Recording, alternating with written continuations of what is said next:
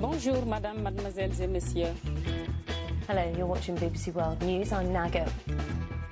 قناة الجزيرة في قطر. زابينغ 19-29 minuti, buonasera a tutti e benvenuti a Zapping. Un saluto da Giancarlo Loquenzi in studio eh, per la puntata di questa sera, mercoledì 28 maggio 2018. Allora di che parliamo? Beh, di che parliamo? Di questi tempi duri, difficili, strani, preoccupanti che stiamo vivendo, li cercheremo di esplorare, di illuminare nei limiti del possibile. Camminiamo in territori inesplorati, con una crisi di sistema costituzionale, politica ormai aperta, con dei partiti che annunciano la procedura di impeachment contro il Presidente della Repubblica, con altri partiti che convocano manifestazioni di piazza in nome della democrazia nel giorno della festa della Repubblica, il 2 giugno, con tanti interrogativi ancora aperti su quello che accadrà, perché per esempio eh, Lega e 5 Stelle andranno alle elezioni insieme, magari con Giorgia Meloni di Fratelli d'Italia in un'unica grande coalizione anti-europea, sovranista, populista, oppure come vorrebbe Berlusconi, come ha annunciato, si riformerà la, la coalizione di centrodestra con Berlusconi, con Salvini, con Giorgia Meloni ancora una volta a, a contrastare, a mettersi diciamo, in contrasto con il Movimento 5 Stelle.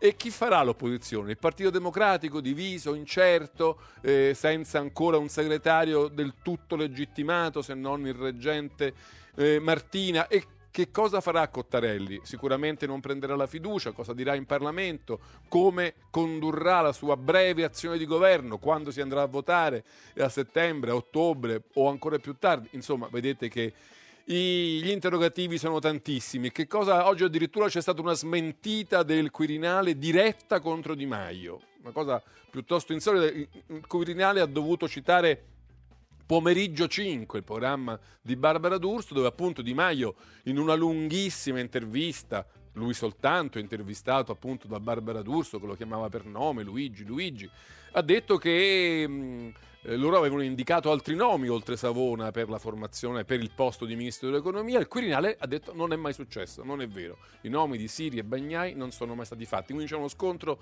diretto tra Di Maio e il Quirinale, ancora più netto, eh, in cui i due si smentiscono eh, a vicenda.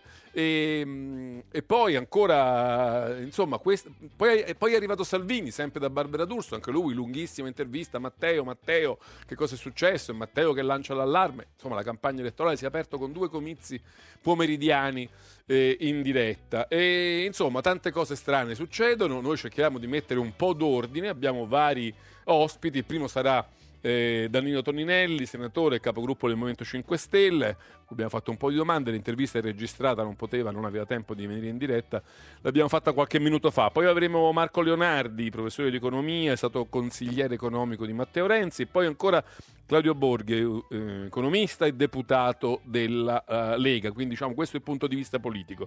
Poi avremo un punto di vista diciamo giornalistico, cronachistico, in cui cercheremo di mettere luce sugli ultimi fatti della giornata con Maria Teresa Meri del Corriere e Francesco Bei della Stampa. E poi un punto di vista costituzionale, alla fine con Carlo Fusaro, che appunto è un, giur- è un giurista e un costituzionalista. Titolo del TG3 e poi ci ritroviamo.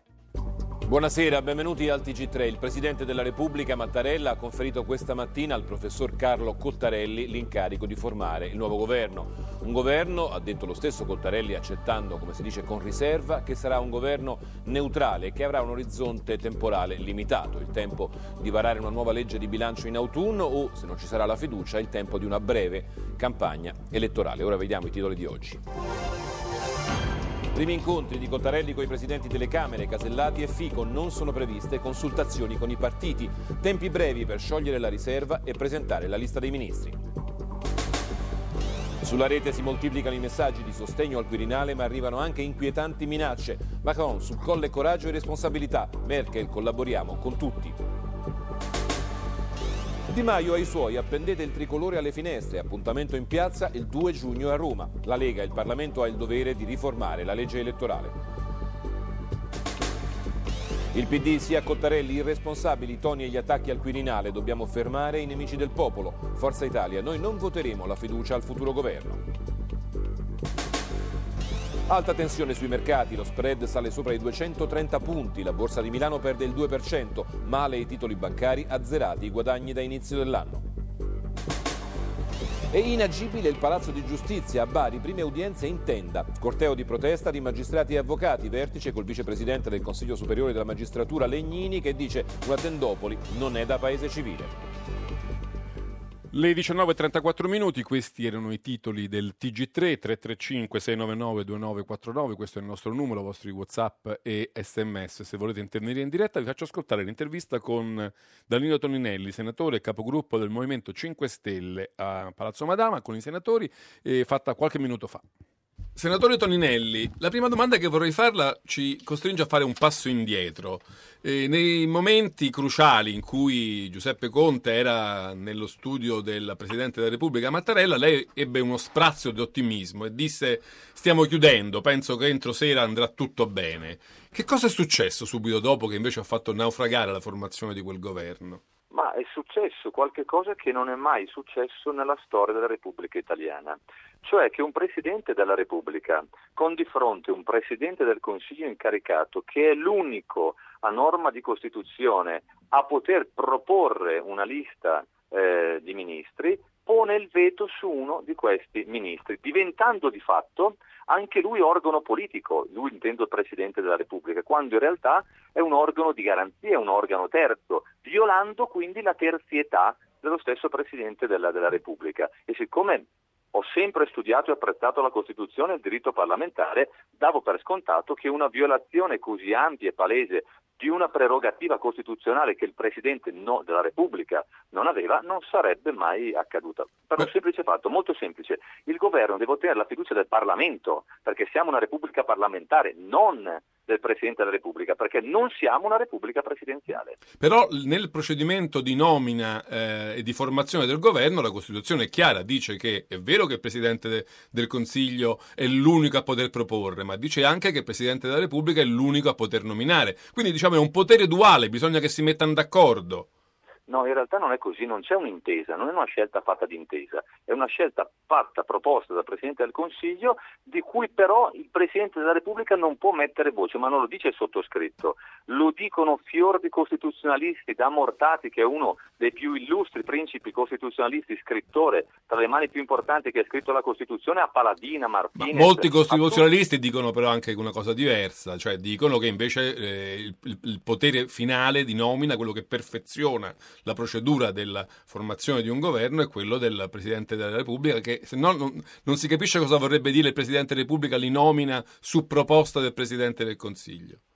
Guardi, io ho studiato il diritto costituzionale e ho sempre lavorato con tra i maggiori costituzionalisti in Italia. Purtroppo ci sono tanti costituzionalisti a quattro soldi. Eh, io posso rispondere semplicemente portando degli esempi perché non mi voglio elevare a docente universitario. Gli unici casi in cui un Presidente della Repubblica non ha accettato dei, dei candidati ministri era per motivi di natura giuridico-formale. Faccio un esempio, erano voci di corridoio, eh. è la prima volta che un Presidente della Repubblica per un supposto così, tra virgolette, reato d'opinione dato a Savona perché si era espresso non tanto a favore dei trattati europei, pone il veto. Ad esempio Gratteri, candidato ministro della giustizia, venne posto il veto per una formalità, era un pubblico ministero in carica, o ad altri come Prediti o come Maroni, anch'essi candidati ministri della giustizia, è stato posto un veto perché erano indagati, non c'era l'opportunità, ma non era mai successo che per un'opinione, una discrezionalità, non mi piace quella persona, un Presidente della Repubblica dicesse non lo voglio, non era mai e non è mai successo nella storia della Repubblica, perché ripeto, il governo deve avere la fiducia del Parlamento che rappresenta la sovranità popolare, non deve averlo, lo dice la Costituzione, non lo deve avere il Presidente della Repubblica. Ma quindi si configura, si configura un tradimento della Costituzione da parte del Presidente, secondo voi? Ma io non so se si tratti o meno, adesso abbiamo i nostri studiosi, i nostri tecnici che ci stanno lavorando, ma è ovvio che sia stata violata palesemente la Costituzione perché il Presidente della Repubblica è obbligato a dar vita ad un governo quando il governo ha una maggioranza e qua c'era un governo con una maggioranza la più ampia degli ultimi 31 anni. Con una lista di ministri, un, candida- un premier incaricato e addirittura un contratto di governo con dentro, ad esempio, e questo è il mio sospetto per cui hanno fatto cadere tutto, il taglio delle, dei privilegi delle pensioni d'oro per i politici, per gli organi costituzionali, per i dipendenti. Cioè, questo potrebbe essere il motivo che ha fatto cadere il governo, non voler rinunciare a una parte delle loro pensioni d'oro. Eh, io penso proprio di sì, perché se voi andate a leggere, ora non so la pagina precisa, del contratto di governo, il taglio dei privilegi, delle vitalizie, delle pensioni d'oro a tutti gli organi elettivi e dipendenti, quindi Camera, organi costituzionali, Senato, eh, Quirinale, i consiglieri di Mattarella, di tutti questi organi qua, il taglio dei privilegi, dei vitalizi e delle pensioni d'oro. Senta, facendo un passo avanti, ho visto che Di Maio oggi, a pomeriggio 5, che ha lungamente intervistato Luigi Di Maio e poi subito dopo lungamente intervistato Matteo Salvini, eh, è stato smentito dal Presidente della Repubblica perché Di Maio ha detto che al Mattarella sarebbero stati fatti anche i nomi di Siri e di Bagnai come eventuali ministri dell'economia. Il Quirinale ha detto che questi nomi non sono mai stati fatti. Anche qui c'è uno scontro tra, tra Di Maio che dice una cosa e Mattarella che ne dice una diversa. Ma semplicemente perché il Quirinale forse voleva eh, scritti i nomi su carta bollata intestata con marca da bollo. In realtà gli sono stati fatti e per meri formalismi immagino che il Quirinale stia proseguendo nella sua attività di delegittimazione di un voto, di un voto popolare. Senta, ma adesso che succede? Eh, 5 Stelle e Lega che avevano formato un governo, avevano sottoscritto un contratto, avevano un intero elenco di ministri già pronto per governare, erano pronti a insediarsi, andranno alle elezioni insieme?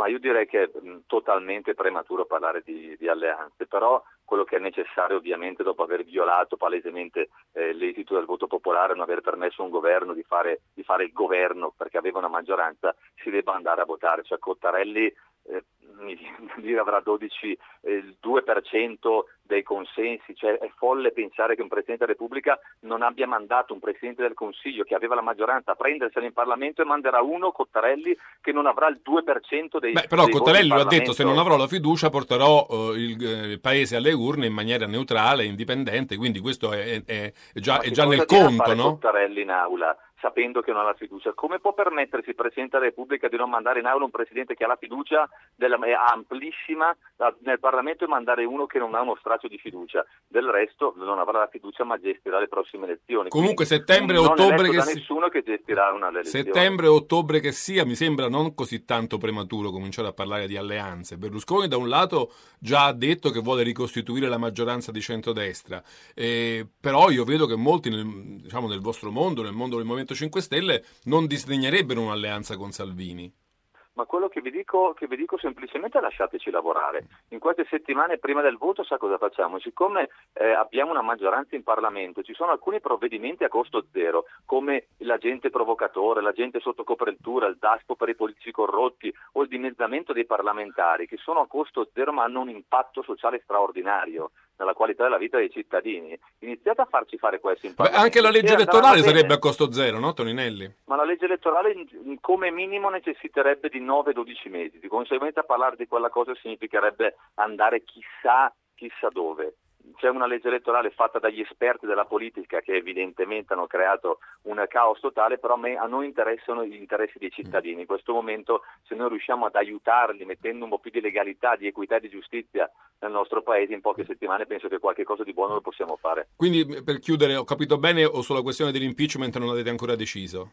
Stiamo lavorando, che sia stata palesemente violata la Costituzione mi pare del tutto evidente. Permettete che i nostri tecnici vadano a fondo, anch'io sto studiando molti dei testi anche del passato, pochi giorni ci sarà la nostra decisione. Bene, ci fermiamo qui. Grazie molte, Presidente Toninelli, buon lavoro. Grazie a voi, buon lavoro. 19.43 minuti, questa è l'intervista che abbiamo realizzato con Danilo Toninelli, presidente dei senatori del Movimento 5 Stelle, poco prima di andare in onda con Zapping. Andiamo avanti però perché abbiamo altri ospiti. Il prossimo è Marco Leonardi, professore di economia politica alla Statale di Milano, è stato consigliere economico eh, del governo Renzi. E, professor Leonardi, buonasera, benvenuto a Zapping. Buonasera. Senta, io volevo capire un po' meglio con lei come ci dobbiamo regolare quando vediamo in tutti i telegiornali aperture come quelle di stasera, cioè spread 235 in salita, eh, i BTP decennali che, val- che, hanno un interesse del 2,60 e qualcosa. Perché da un lato c'è chi dice, eh, ma questi sono i mercati che si ingeriscono nelle cose italiane, dobbiamo, non ce ne dobbiamo preoccupare, prima gli italiani, i nostri problemi non sono quelli, lasciate fare eh, alle banche, alle cose, i loro interessi noi dobbiamo tutelare. Altri dicono, beh, però qui che cosa vuol dire questo spread che sale? Davvero possiamo ignorarlo? Davvero possiamo far finta che non ci sia? Insomma, ci spiega un po' come, come regolarci. Ignorarlo è difficile per chi ha un mutuo, chi ha un prestito da pagare, una piccola azienda, una grande azienda, ignorarlo è impossibile. Questo, questo, aumento dello spread è dovuto semplicemente al fatto che il rischio Italia, il rischio Paese Italia è aumentato dopo le dichiarazioni direi abbastanza scriteriate sulla possibilità di lasciare l'euro e il piano B, il piano A, insomma tutte le dichiarazioni che poi hanno portato agli eventi di, giorni di ieri. Insomma. Quindi, mh, perché c'è, una narrativa che è un po' la stessa anche di quando fu la vicenda Monti, no? Cioè, lo spread è una cosa che, che riguarda, che è la BCE a deciderlo, quindi non sono tanti mercati. Eh, dipende quanto la BCE compra o vende titoli del debito italiano, quindi è tutta una cosa che è, si decide nelle chiuse stanze dei poteri forti europei, non è una cosa vera. È così o no? Ma no, ma è, è molto più semplice di così è vero che la BCE è una banca centrale, non è una banca privata, è vero che può lavorare con capitale negativo, in teoria è tutto vero, ma in pratica è, come se uno avesse un mutuo, una famiglia avesse un mutuo, andasse in banca e chiedesse che venisse cancellato solo a lui. E questo è ovvio che la BCE compra titoli da tutta Europa, quindi non è che può cancellare i titoli italiani perché così gli va bene all'Italia. È ovvio che non è così, quindi lo spread non è affatto deciso a tavolino. Lo spread sono i prezzi del mercato, che non compra solo la BCE, comprano anche i mercati, tutti i finanziatori, ne comprano molto meno oggi e questo già dovrebbe preoccuparci. Comprano molto meno oggi di quanto compravano prima, però i prezzi sono decisi sul mercato, semplicemente il rischio Italia è molto aumentato visto che c'è eh, il programma del 5 Stelle Lega stampare i mini bot che vuol dire aumentare il debito vuol dire creare una moneta. No, veramente loro dicono che con i mini bot non si crea più debito perché è un debito che già c'è, cioè il debito dello Stato, delle amministrazioni nei confronti delle imprese, delle famiglie, quindi non si crea più debito, si cartolarizza, questo dicono. Eh, non, non si cartolarizza affatto, si fa emergere debito subito è vero che ci sarà, come il debito pensionistico ci sarà, no? ci sarà tra 20 anni, 30 anni, 40 anni, è debito implicito, ma non appare oggi. Ma se io stampo mini bot eh, vuol dire che lo faccio apparire oggi, quindi sostanzialmente dal 133 noi passeremo al 150, 160 subito. Eh, capisce bene che questo non è che non può non, non preoccupare i mercati, la BCE non è che può decidere di stabilire i prezzi che vuole e i tassi di interesse che vuole. Eh, I mercati dei titoli internazionali sono mercati, non, sono, non è altro. È chiaro che se, che se le intenzioni eh, di una forze politiche che hanno vinto le elezioni sono quelle che sono scritte, eh, è chiaro che i mercati sono preoccupati e dovrebbero essere preoccupati anche gli italiani perché a un certo punto non è che ti avvertono prima quando succede che si tagliano i finanziamenti del debito pubblico e succede, succede potenzialmente una catastrofe, bisogna essere molto attenti. Quando si tratta dei risparmi italiani bisogna essere molto accorti. Senta, mi permette di fare una domanda che mi sono fatto anche io in buona fede, anche se può sembrare magari un po' dire, tendenziosa. Mm, adesso al di là della legittimità indiscussa della, della scelta del Presidente della Repubblica, ma siamo sicuri che avere Savona al Ministero del Tesoro eh, sarebbe stato peggio rispetto a quello che sembra prefigurarsi, cioè eh, l'impeachment del Presidente, il, il, Movimento 5 Stelle che chiama le folle in piazza il 2 giugno, eh, la possibile saldatura tra 5 Stelle e Lega che faranno una campagna allora sì apertamente sovranista, forse anti-europea, insomma ci siamo avventurati in un terreno molto poco conosciuto quando forse eh, il profilo di Savona al Ministero del- dell'Economia non sarebbe stato eh, così insomma, gravido di conseguenze, non lo so, me lo chiedo. Eh. Io non lo so, non giudico il Presidente della Repubblica che sembra diventato ormai uno sport nazionale, so soltanto che evidentemente l'ha detto, era talmente preoccupato di quella scelta che ha preferito non rischiare, nel senso che se una scelta di questo tipo con Savona, con i suoi trascorsi, i suoi scritti, i suoi pensieri e i pensieri dei responsabili economici della Lega che sono da sei anni continuano a dire che il loro progetto esplicito è uscire dall'euro, se questo è quello che vengono a credere i mercati, a questo punto immediatamente si ha una crisi del debito e la corsa allo sportello bancario. Questo è quello che succede. Poi io non discuto che l'euro eh, probabilmente ormai non è una scelta irreversibile, ma dico ci abbiamo messo dieci anni per entrare, ci potremmo pur mettere 5-10 anni ad uscire se proprio dobbiamo uscire. Non è possibile fare una discussione che in dieci giorni si esce perché mettiamo Savona e c'è la possibilità che si fa il piano B per cui i mercati credono che si faccia il piano B e si esce subito. Questo mi sembra un modo irresponsabile di gestire un governo e la finanza pubblica. La Abbiamo- discussione se si deve fare si fa, ah, eh, si fa apertamente, si fa nelle elezioni, nelle prossime elezioni, che quindi che inevitabilmente credo che diventino delle elezioni dove si deve discutere dei pro e dei contro del stare dentro l'euro e le forze politiche dovranno dire se vogliono stare dentro o fuori dall'euro. A me sembra che la Lega l'abbia già detto mille volte, o almeno molti della Lega l'abbiano già detto mille volte. Adesso, adesso abbiamo hanno- Borghi, ce lo facciamo ridire. Eh, Eh. Sentiamo Giorgio da Milano per una domanda. Eh, sì, buonasera. Leonardi, mi conferma lei che al momento, al momento, ripeto, non v'è altro modo per uscire dall'euro se non uscendo addirittura dalla comunità europea? Dall'Unione Europea. Ci sì. riflettano Sì. bene dall'Unione Europea, riflettono bene i votanti della Lega, perché uscire dalla comunità europea vuol dire che metà del Veneto smette di produrre. Eh, sì, Leonardi, questo è un tema che ho visto molto spesso, cioè le, le- le imprese del nord hanno come clienti eh, soprattutto per, per una percentuale stratosferica eh, insomma, i mercati europei. Sarebbe un problema se, se si ristabilissero i confini, le dogane, le tasse. Ma infatti credo che sia utile chiarire che l'uscita dall'euro e anche dalla comunità europea può avvenire in molti modi, quindi può essere fatto il famoso decreto notturno che stava nel piano B. Questo è il primo modo, no? Fai il decreto di notte nel weekend e lunedì dopo inizi a stampare le lire, cosa complicata ma possibile eh, per qualcuno che pensa così.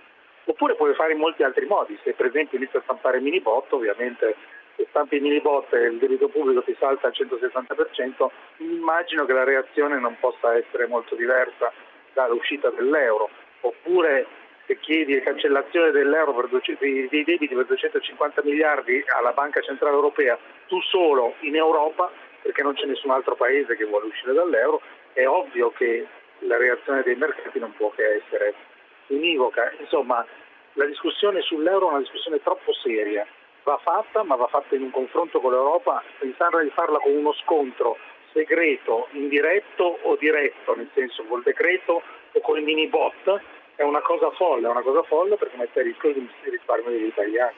Senta, volevo fare una domanda sul, sul Partito Democratico. Eh, immagino che voterà la fiducia al governo Cottarelli, mh, credo in, in- totale solitudine. E, e, insomma, è in una, mh, in una posizione piuttosto difficile il PD in questo passaggio. Non so lei cosa ne pensa. Penso di sì, hanno detto che lo faranno, lo faranno per coerenza. Io credo che comunque appunto non è una questione votare la fiducia o non sfiducia, siamo tutti nella stessa barca, siamo tutti risparmiatori e lavoratori. È bene che sappiamo quali sono le conseguenze delle nostre scelte. Questa campagna elettorale va fatta in chiarezza. Se uno vuole uscire dall'euro, volente o nolente, diretto o indiretto, prima o dopo, lo deve dire, deve dire come si fa e quando si fa. Se uno invece pensa che deve stare dentro, deve dire anche come tratta con l'Europa. Ma questo va discusso, non può essere fatto in segreto dopo dieci giorni aver vinto le elezioni, aver messo su un governo e mettendo su un, un ministro che eh, magari anche senza volerlo ci fa finire in una crisi finanziaria. Va bene, ci fermiamo qui. Grazie molto a Marco Leonardi, grazie per essere stato con noi. Noi andiamo avanti, non ci fermiamo nemmeno un istante. Questa galleria di protagonisti della politica che abbiamo preparato per eh, gli ascoltatori di Zapping. Il prossimo è Claudio Borghi, economista e deputato della Lega. Buonasera, onorevole Borghi, benvenuto a Zapping. Buonasera a voi. Allora, eh, insomma, parla, adesso ne parlavamo adesso con Leonardi, lui dice la Lega sono anni che dice che bisogna uscire dall'euro. In realtà poi lei qualche giorno fa sul foglio che titolava addirittura La svolta di Borghi eh, aveva cambiato idea, o mi sbaglio, non, non era più la sua posizione quella dell'uscita dall'euro. No, gli ho fatto cambiare il titolo perché la svolta di Borghi sembrerebbe implicare che io penso diversamente, ma invece basta leggere l'articolo per dire che io sono sempre convinto che per noi l'euro è una gabbia che uccide la democrazia e i fatti di questi giorni mi hanno confermato in toto quello che io ho sempre, eh, ho sempre detto, che l'euro non è compatibile con la democrazia. Però è altresì vero che al di là della mia convinzione, nel contratto l'uscita dall'euro non c'era per un motivo molto semplice, perché il Movimento 5 Stelle non era a favore di questa eventualità. E quindi, eh, anche se il Movimento 5 Stelle tante volte ha parlato di un referendum sull'euro, anche Grillo recentemente, quindi non erano così sì. contrari. No, certo, Grillo ha detto tante volte di un referendum sull'euro, ma anche questa eventualità, da dire di proporre un referendum sull'euro che tra parentesi a legislazione vigente non si può fare, non era presente nel contratto. Per cui, ehm, ma non è che non era presente perché come eh, eh, veramente eh, in modo assurdo dire però si faceva così in modo non detto, in modo sotteso no? e così via, perché voi capite che già è gravissimo secondo me, per come vedo io le cose, che un'idea politica importante non debba avere eh, nazionalità. Cioè, non si può, io ho scoperto stamattina, t- ieri sera scusate, ho scoperto di non avere la pienezza dei miei diritti civili, perché io in quanto eh, sostenitore per dire del, dell'uscita dall'euro non potrei fare il ministro, secondo il nostro Presidente della Repubblica, no? perché è un'idea che non ha, non, non ha cittadinanza, quindi eh, io non, non, ho i miei diritti. Però la cosa, eh, quindi sarebbe in ogni caso grave che non si potesse neanche parlarne. Ma nello specifico, eh, proprio non c'era e non c'era come secondo diciamo, c'era, c'era in qualche che, modo nella bozza quella che uscì sull'Huffington Post qualche giorno ma prima, anche, no? E poi si disse, ma questa è superata, però c'era. No, no, no, No. attenzione, bisogna essere precisi, perché se si parla di cose, finché si parla di cose da bar, ok, ma qui stiamo parlando di un, di un governo negato. Anche in quella bozza, che riprendeva idee, peraltro non mie, perché quella era una bozza di lavoro di uno delle persone al tavolo, no? Eh, e non ero io, eh, al contrario di quello che tanti, tanti dicono, ehm, in realtà diceva molto banalmente che bisognerebbe prevedere, eh, bisognerebbe attivarsi perché in Europa si preveda che uno Stato, qualora desiderasse uscire dall'euro, avesse una procedura stabilita per poterlo fare. Mi sembra un po' diverso rispetto a Un dire po' diverso, un po' diverso, non tanto diverso. A Beh, mio attenzione, è, è- beh, no, è un po'. Nel momento po' in cui diverso. uno nel cassetto ha un piano per uscire dall'euro, in, qual- in qualsiasi momento lo può aprire e metterlo in pratica. Quindi diciamo che se i mercati si allarmano hanno qualche ragione. eh. Questo Vabbè, dire. ma attenzione, il fatto che uno dica che in Europa bisogna studiare una procedura se uno cambia idea, ma scusate, vog- vogliamo pensare che noi arriveremo al 5000 d.C. con l'euro? Cioè è finito il sesterzio, è finito eh, dell'impero romano, eh, è finito il fiorino di Carlo Magno e noi pensiamo che l'euro ce lo porteremo fino a quando il sole diventerà una gigante rossa. Io penso che sia una cosa minimamente sensata che ci debba essere delle procedure per riuscire a fare, eh, qualora ci sia, eh, scusate, facciamo un esempio, se la Spagna, dico la Spagna per non dire l'Italia, se la Spagna in toto decide di, eh, che, che per loro l'euro eh, non, non va più bene, eh, non è forse il caso di, prece- di prevedere una procedura perché loro possano eh, assecondare questa loro volontà popolare invece di far saltare per aria tutti i mercati europei perché non si sa che, che- che- cosa si sta facendo? Cioè, dal mio punto di vista non era così sbagliata come idea, seppur non mia, ecco, mettiamola così. Mettiamola ma, in così. ogni caso, ma in ogni caso non era da nessuna parte l'uscita dall'euro, da nessuna parte c'era l'uscita dall'euro anche come retropensiero e mi verrebbe da dire che se cominciamo a dire che non si possono far partire i governi per i retropensieri, beh scusate, non abbiamo la possibilità di non far mai partire nessun governo, eh, perché tu mi, arrivi lì, mi presenti un, un- un programma scritto, ma io guardandoti in faccia... Guarda, tu quel non me la conti giusta, secondo me in realtà tu vuoi fare Però allora mi cosa. dica una cosa, Borghi.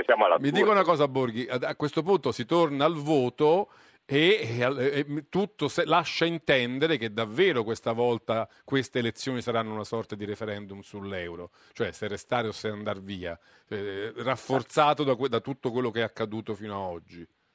Io mi auguro che questo argomento che, diventa, che, è diventato centrale nonostante in tanti abbiano provato a nasconderlo sia effettivamente portato eh, nel, nel, dibattito. Ma vedete, eh, al di là dell'euro che è una technicality, in realtà eh, c'è la questione dei trattati e del dicono di no perché tutti vogliono cambiare i trattati, no? Cioè noi, eh, Renzi. Beh, però lei ha detto in quell'intervista al Foglio: noi vogliamo cambiare i trattati, ma ci fermeremmo davanti alla minaccia di uscire dall'euro. No, perché certo era così perché non era previsto nel programma del Movimento 5 Stelle, ma il punto è se succede qualcosa ad un altro paese, ripeto, abbiamo la Spagna, se l'euro comincia a traballare per altri motivi, oppure se ci sono situazioni tali per cui eh, la cosa dal punto di vista economico diventa sostenibile, noi cosa facciamo? Moriamo per l'euro? Ma ve ne dico un'altra tutti vogliono cambiare i trattati. Se noi andiamo lì dicendo vogliamo cambiare i trattati e tutti ci dicono di no e ci dicono, anzi, non solo non cambiamo niente con i trattati, ma invece di fare il reddito di cittadinanza, la flat tax, eh, cortesemente date una bella stretta fiscale raddoppiata casa o, o similare. Facciamo. Diciamo di sì che non, vabbè, eh, ci abbiamo provato, però mi spiace di no. Quindi io vorrei che la prossima campagna elettorale fosse eh, impostata su cosa si fa se ci dicono di no, cioè siamo pronti a far valere i nostri diritti in pieno. Ed è esattamente o... quello che il contratto lasciava un po' in ombra, non si capiva cosa succedeva eh, se eh, la richiesta di rinegoziare, ridiscutere, cambiare avesse rispo- avuto una risposta negativa. Le voglio fare però un'ultima domanda prima di lasciarla. Eh, oggi c'è stato un nuovo scontro tra Quirinale e eh, Di Maio, anche in parte Salvini, perché eh, nelle lunghe interviste che hanno dato a Barbara D'Urso, eh, Salvini, no, Di Maio ha detto che mh, a Mattarella erano stati presentati anche i nomi di Bagnai e di Siri come eventuali ministri dell'economia. Quirinale si è mosso con un comunicato dicendo proprio a pomeriggio 5 Di Maio ha detto una cosa non vera. Come stanno? Lei sa, lei sa come stanno le cose? allora, no, sinceramente non c'ero in, uh, nelle, nelle, negoziazioni. Mi viene da pensare, mi viene da pensare che le cose siano state dette in modo informale. Uh, però eh, vede, io eh, pubblicamente ho sempre detto che il ministro non lo volevo fare, quindi ero, sono fuori dai giochi, no? quindi non posso, dire, non posso parlare di cose, quello l'ho detto in tempi non sospetti no? eh, e, e, così via, però quindi non, sono, non posso parlare insomma, in prima persona, eh, però attenzione, cioè, eh, uno può anche dire Borghi, può anche dire Siri, può anche dire Bagnai, no? Però mi scusi, eh, Ma Mattare... il problema di Savona non è della sua qualità, perché è ovvio che non, nessuno sta dicendo la qualità perché ne ha di più quantomeno come curriculum e esperienza di tutti noi tre questi nomi fatti messi assieme, ma è la, una questione della, delle sue idee Beh, scusate, io penso che ci sia un problema grosso come una casa. Però, allora, sopra, però, ma il, il, Presidente della Repubblica, quando è uscito l'altra sera dal Quirinale dopo la, diciamo, la, lo scioglimento negativo della riserva di Conte, ha detto noi avevamo prospettato la possibilità di indicare un altro nome, una figura più politica, tutti hanno subito pensato a Giorgetti. Ecco, io ancora non mi spiego perché eh, Giorgetti non andava bene per, per quel posto. Perché c'è stato, cioè, da un lato si può vedere la cosa come un veto di Mattarella su Savona, ma si potrebbe vedere la cosa cosa anche come un veto di Salvini su Giorgetti. Ma no, assolutamente no, perché stiamo parlando Perché Mattarella ha fatto capire, che... se mi dicevano Giorgetti il governo era partito. Sì, ma vede, noi ne abbiamo anche parlato, eh. cioè, sono, sono, cose che avrebbero potuto, cioè, dal punto di vista della Lega era più comodo, si portava a casa il, il tutto il pacchetto, il certo. delle, dell'economia per il numero due della Lega, caspita, era molto meglio, però ci siamo guardati in faccia, ci siamo, io sono spettatore di due grandi uomini che sono Salvini e Giorgetti, eh, perché io ho visto in quel momento, e vi posso assicurare chi c'era nella riunione a Milano eh, ve, lo può, ve lo può testimoniare, due grandi persone che hanno detto benissimo, ci conviene, ma è giusto? È giusto che io debba rinunciare eh, a quello che pensiamo essere la persona migliore per poter ottenere quello che eh, si vuole ottenere, vale a dire una ridiscussione dei trattati in sede europea, perché una persona mi dice no, quello lì no, perché le, perché, perché le sue idee sono state eh, in passato ha detto, ha detto, che non gli andava bene eh, e, e, e, quindi non piace la Germania e così via. È giusto? No, non è giusto. E quindi, Quindi con- avete rinunciato a tutto piuttosto di mettere qualcuno che non fosse È una stato- questione di ideale, è una questione veramente una questione di ideale. So che sono cose che si capiscono poco No, in no, politica, dove le poltrone sono la cosa più importante e c'è la gente che non vede l'ora di sedersi su una poltrona per poi dopo far nomine, per poi cominciare a fare questo, questo e quest'altro. Bene, per noi Poi, invece è stato però è strano pensare che. Giorgetti non sarebbe stato capace di andare a Bruxelles a, a rinegoziare i trattati. Probabilmente l'avrebbe saputo fare anche lui. Non è che, e, e anzi, probabilmente la, pe- la pensa nello stesso modo, cioè la pensa, pensa che sia giusto rinegoziare i trattati. Giorgetti sarebbe in grado di fare qualsiasi Eh, cosa, eh. Ma, il punto, ma il punto è, è giusto, cioè quello che dobbiamo veramente a quello a cui dobbiamo rispondere, è giusto che una persona che ha le migliori caratteristiche, perché ovviamente Savona ha un- un- un'esperienza quantomeno internazionale, no? che è anche maggiore rispetto a quella di Giorgetti, è giusto che una persona venga eh, indicata da, eh, dai partiti e condivisa di quella levatura impedito di poter accedere al ruolo di ministro sulla base delle sue idee. Ecco, io penso che di fronte a questo cade tutto. Le faccio un'ultima domanda su cui chiedo la sua opinione, non quello che succederà, quello che lei, che lei vorrebbe che succedesse. Lei vorrebbe fare andare alle prossime elezioni in alleanza con il Movimento 5 Stelle? Ma io penso che ehm, ovviamente sono scelte che dipendono, che dipendono da- dal segretario e dipendono Certo. dal partito, cioè, non sono certo io a poter stabilire alleanze e così via.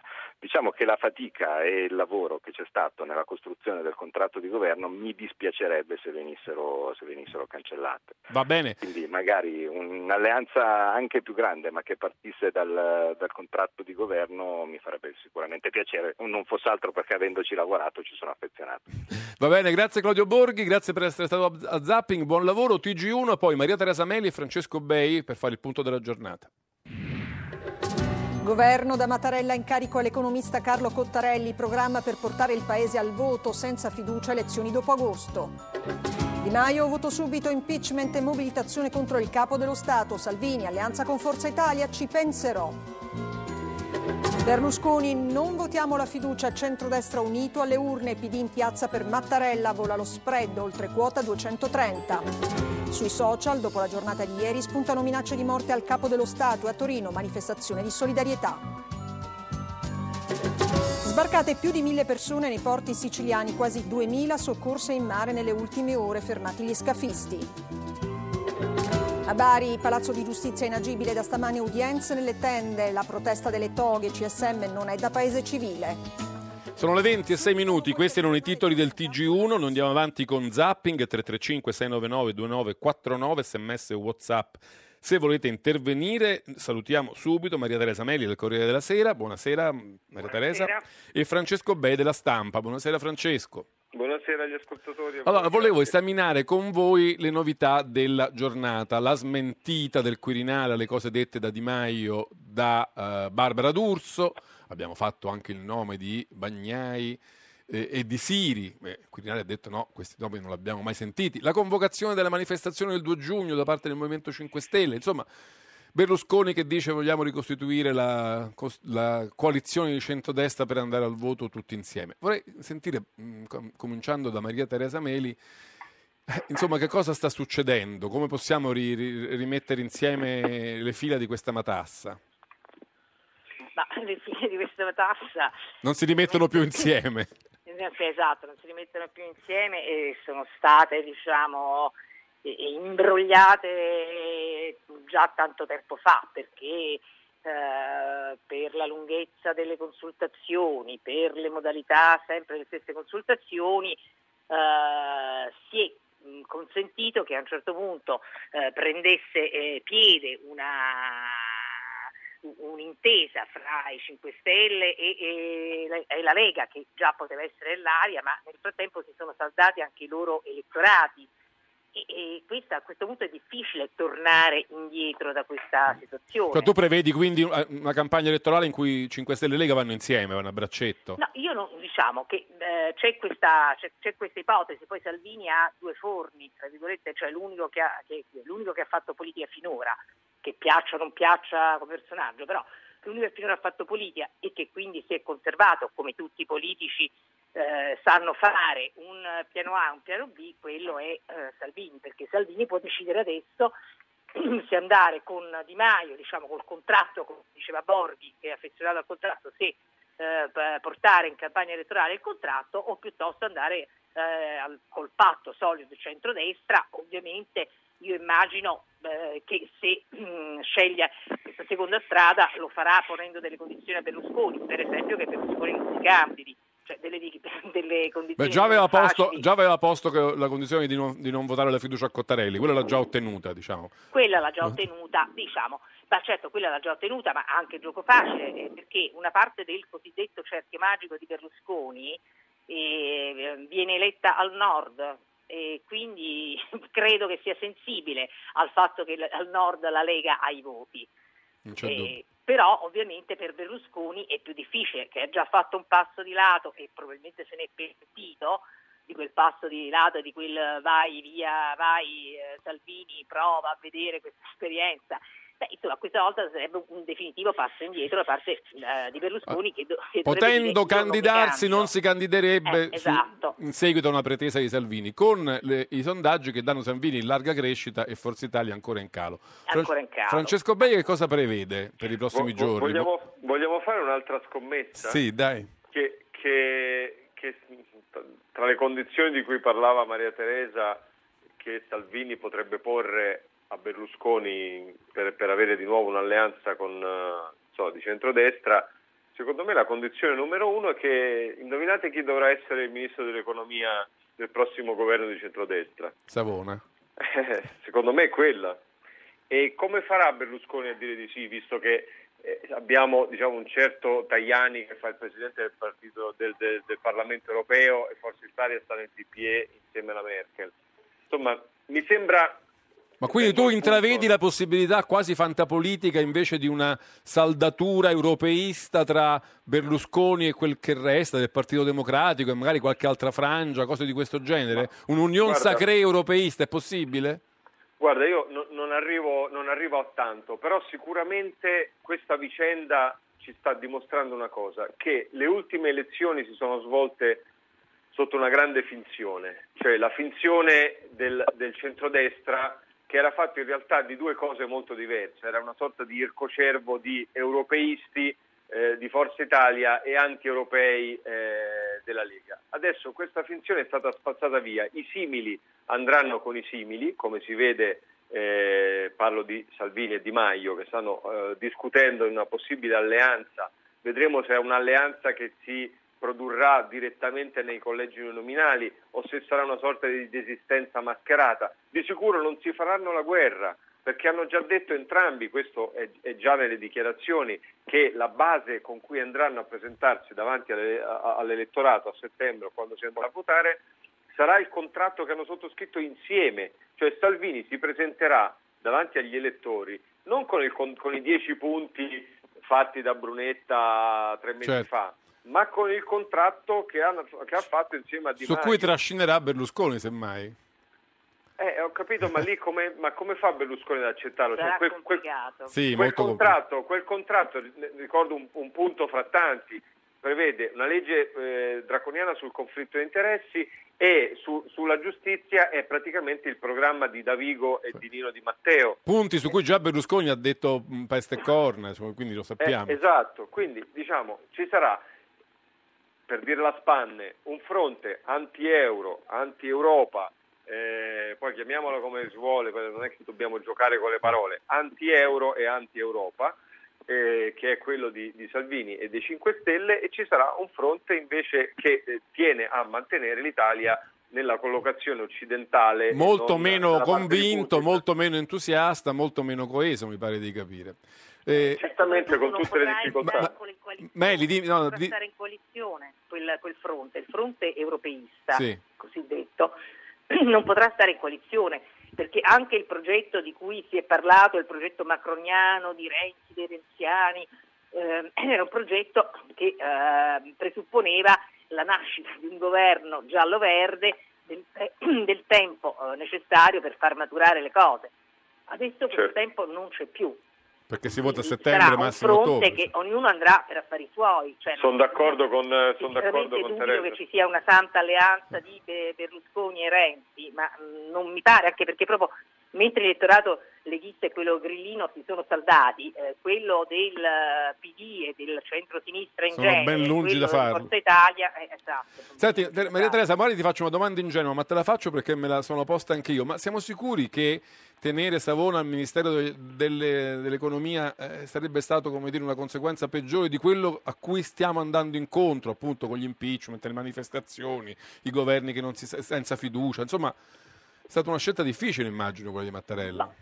Sì, certo, una scelta difficile. Ehm, io penso che se lui avesse detto di sì a Savona sarebbe stato meglio, perché finalmente sarebbero messi alla prova questi signori che avevano un contratto mh, con delle promesse non realizzabili di sicuro e quindi avrebbero rotto poi eh, di sicuro prima di- di- anche di mettere solo mano al, eh, al DEF, al documento di programmazione, eh, perché, non potevano, perché non potevano farlo, non erano in grado di farlo e, finalmente sarebbero, e soprattutto non avrebbero avuto il pretesto che ora invece hanno di dire che sono stati scippati, che i cittadini italiani sono stati scippati. La notte più buia della democrazia. eccetera. Eh, Esatto, e parole così senza senso, perché, mm, mm, credo che Di Maio poco sappia A della democrazia, B della storia italiana. E, eh, però adesso loro possono consentirsi di usare queste cose e, queste- e questi slogan eh, fanno presa sul loro elettorato, perché il loro elettorato si abbevera di queste cose. E quindi eh, si è creato, cioè, mm, diciamo, Anche perché poi loro eh, sono i portavoce di loro stessi, cioè in questi giorni in televisione ci sono loro, non c'è nessun altro. non so. Esatto, no, non c'è niente, non c'è mediazione, non c'è filtro, c'è il leader che parla col popolo. Certo. E un un minuto, cioè, Francesco Bei, questa storia dell'impeachment contro Mattarella è una cosa seria secondo te? No, vabbè, ma questa è una barzelletta, fa ridere, ma lo sanno loro stessi per primi. E secondo me è una cosa che, che serve a prendere un po' di tempo, eh, anche perché, eh, aggiungo un elemento proprio in, in pochi secondi, Sì. Eh, se la prossima settimana Cottarelli eh, va in Parlamento e, e- viene sfiduciato, il giorno dopo o il giorno stesso Mattarella scioglie le Camere e se scioglie le Camere... Non c'è nessun impeachment da giorno- No, non solo, ma si va a votare ad agosto, nemmeno a settembre. Ecco, questa è, è la, la grande responsabilità che si prendono le forze politiche che non voteranno il governo Cottarelli. Cosa che accadrà, mi pare di capire però, no? Cioè, Eh, accadrà, Ma esatto. il- Quindi il la, la procedura... Sinceramente dubito che lo voti qualcuno perché anche il PD sta pensando se votare sì o astenersi. Eh, Dopodiché sarà un problema, come dice giustamente Bei, di quando si va alle elezioni. Si va a votare il agosto col solleone. Scende su, cioè, scioglie subito dopo, dai 45 ai 70 giorni si va a votare in piena estate. Va bene, insomma, le cose non sono messe bene e ci avviamo appunto su sentieri inesplorati. Io ringrazio molto Maria Teresa Meli e Francesco Bei per essere stati con noi. Li saluto, le- gli auguro buon lavoro, la giornata per loro non è ancora Grazie, finita. buonasera, e-. Grazie. e andiamo a guardare le cose anche da un punto di vista costituzionale. Lo facciamo con Carlo Fusaro, che è un giurista, un professore di diritto pubblico comparato a Firenze. Professor Fusaro, buonasera. Buonasera, Firenze lo, ero nel senso che sono in pensione, Ah, insomma, va- va bene lo stesso. Professore emerito, allora, come si dice in questi casi? No, no, no, niente merito, no, no, per carità. E merito è una qualifica precisa che a me non spetta. Senta, professore, allora, eh, no, colgo un momento l'ultima suggestione. Si andrà a votare in estate, secondo lei, a- agosto col solleone? Ma quello penso non convenga a nessuno, anche per una buona campagna elettorale ci sarebbe distrazione. No, io penso si andrà a votare eh, probabilmente in autunno, quando non, non- Ma quindi so, che succede? Che Cottarelli non prende la fiducia e il Presidente non scioglie le Camere? Perché se No, le io scioglie il giorno che- dopo si vota agosto. Si tratta di fare i conti, i giorni sono stabiliti dalla Costituzione più da una serie di disposizioni delle leggi elettorali, in particolare per il voto degli italiani all'estero. Ehm, non escludo che le forze politiche, pur nella loro, come dire, eh, competitività accentuata, possano concordare una data che magari è a metà settembre, non so, fine settembre, e il Presidente sciolga in modo che questo sia giuridicamente possibile. Senta, vediamo un po' il Anche, punto. Sì. anche- sì, no, Prego, prego, ma Sì. finisca pure. No, no, non lo so. eh, eh, de- devo dire che per ora il Presidente Mattarella non mi sembra da questi passaggi, ora mi riferisco solo alla nomina Cottarelli e momenti successivi, voglia, eh, come dire, eh, muoversi in surplus come i corridori velocisti della pista di, di qualche, di, di, che ancora lo fanno, ma insomma un po' meno popolari eh, di un tempo. Ma, eh, quindi perché dice la, i ministri subito, la fiducia presto, eh, però ecco, vo- volendo si può continuare con un passo in fondo che voglio fare una battuta alla tedesca e prendere qualche giorno in più. No? Cioè non sciogliere subito, anche senza, in mancanza del voto no, di no, fiducia. ma, ma, ma, la, la, tempistica è quella, il, il Presidente del Consiglio sciolta la riserva, eh, quindi nominato il governo e il Presidente della Repubblica, deve presentarsi entro dieci giorni alle Camere. No? Insomma, volendo... Ma Forse, volendo, forse si sfiora settembre, ecco, se proprio tutto... Eh, arriva a settembre, sereno. Con un po' di fatica, perché mi sembra che il massimo sia 60 giorni dallo scioglimento, quindi gi- passa giugno, passa luglio e poi c'è tutto agosto. Sì, eh, vabbè, certo, Bisogna, ci vuole ragionevolezza, no? eh, bisogna spera- sperare che in questo momento eh, prevalga un po' di ragionevolezza. Senta, veniamo alla questione che un po' divide gli italiani. C'è chi pensa che Mattarella abbia fatto un sopruso alla Costituzione eh, opponendosi alla nomina, alla, alla, proposta di un ministro, c'è chi pensa invece che in questo senso abbia applicato alla lettera la Costituzione. Ci spiega un po' perché so, effettivamente la Costituzione italiana, la più bella del mondo, non c'è dubbio, sulla eh, procedura di formazione del governo è, è un po' è un po' mi permetterei di dire ai limiti dell'ambiguità, no? quando dice nell'articolo 92 no, no è, per è, carità. È scarda, è tradizionalmente scarda. Naturalmente forse il Presidente della Repubblica nomina il Presidente del Consiglio dei Ministri esatto. e su proposta di questo i ministri. Eh, e tra esatto. questa proposta e questa nomina però si è aperto un conflitto nucleare in questi giorni.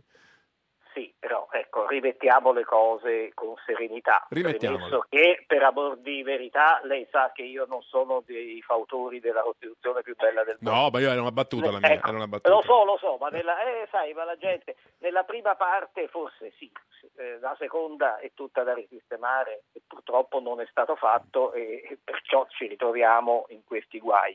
Ma detto questo, quell'articolo della Costituzione praticamente con pochissime eccezioni che come sempre ci sono anche in queste ore, l'unanimità praticamente dei giuristi colleghi miei eh, non hanno alcun dubbio che il Presidente della Repubblica ha esercitato correttamente le sue funzioni, anche perché eh, lì c'è scritto propone e quell'altro eh, firma il decreto, se no non ci sarebbe. Perché prima Toninelli, Il propongo- anche lui ci diceva che tut- insomma, tutti i costituzionalisti che lui conosce sostengono che la proposta è vincolante. Non mi faccia commentare perché io per prepararmi a queste battute mi sono sentito sia Toninelli sia Borghi sia altri intervenuti. Eh, ora, come giurista costituzionalista, non avevo il Toninelli che ho avuto il piacere di incontrare in occasione di alcune audizioni parlamentari, ecco, non, non siamo nel- nell'ordine dei mortati. Ecco. Eh, mm, Però lui citava proprio Mortati, creda. no? Citava proprio Mortati. Eh, questo è il mortale. Vabbè, eh, vengono citate opere molto antiche e in effetti Mortati, poverino, è morto 45 anni fa. eh, forse bisognerebbe aggiornarsi eh, come ci si aggiorna sull'evoluzione della giurisprudenza, della prassi, eccetera. Ma comunque, eh, o si annulla il ruolo del capo dello Stato, parliamoci chiaro, oppure evidentemente il capo dello Stato può eccepire. Se- naturalmente non è che lo fa di norma e non è che lo fa a cuor leggero. Diciamo che in passato il capo dello aveva- Stato ha eccepito, però i presidenti del Consiglio hanno accettato l'eccezione.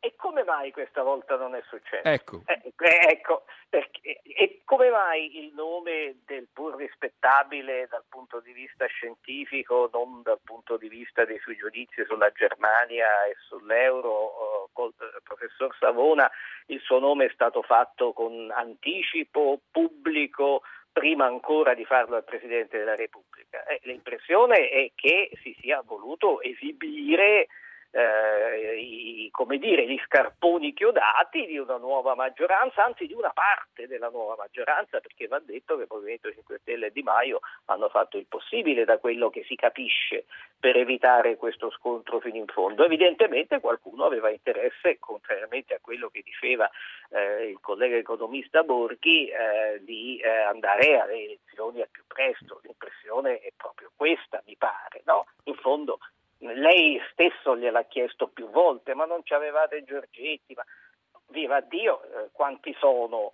Eh, il Presidente della Repubblica già aveva accettato che un governo che si vantava di essere politico sulla base di un accordo, il famoso contratto cosiddetto, eccetera, eccetera, aveva già accettato che gli venisse indicato a Presidente del Consiglio fatto del tutto inedito da parte di gruppi parlamentari che hanno più di 500, nella precisione 503 componenti, uno non parlamentare e francamente anche fra i non parlamentari pressoché sconosciuto. Insomma, il mondo, il mondo de, Però l'intero mondo. Lei avrà sentito, visto che ha sentito così gentilmente e attentamente la puntata, ha sentito anche l'obiezione di Toninelli quando diceva sì è vero, è successo altre volte che il Presidente della Repubblica avesse cepito sulla proposta di un Presidente del Consiglio, però si trattava di eccezioni di carattere, come dire, amministrativo funzionale penali, non un'eccezione politica come ha fatto Mattarella in questa occasione. Lì si diceva quello è un pubblico ministero, quell'altro non può perché è indagato, ma qui eh, Mattarella ha detto questo non può diventare pres- eh, ministro per, per come la pensa. Allora